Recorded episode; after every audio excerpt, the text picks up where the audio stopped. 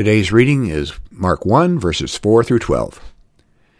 John the Baptizer appeared in the wilderness, proclaiming a baptism of repentance for the forgiveness of sins. And people from the whole Judean countryside and all the people of Jerusalem were going out to him, and were baptized by him in the river Jordan, confessing their sins.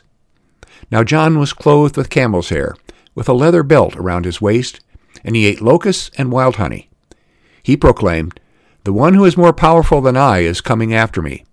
I'm not worthy to stoop down and untie the thong of his sandal.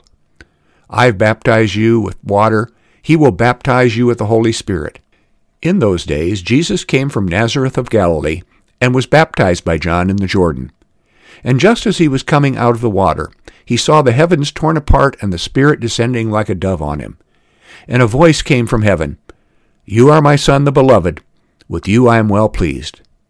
And the Spirit immediately drove him out into the wilderness. He was in the wilderness forty days, tempted by Satan, and he was with the wild beasts, and the angels waited on him.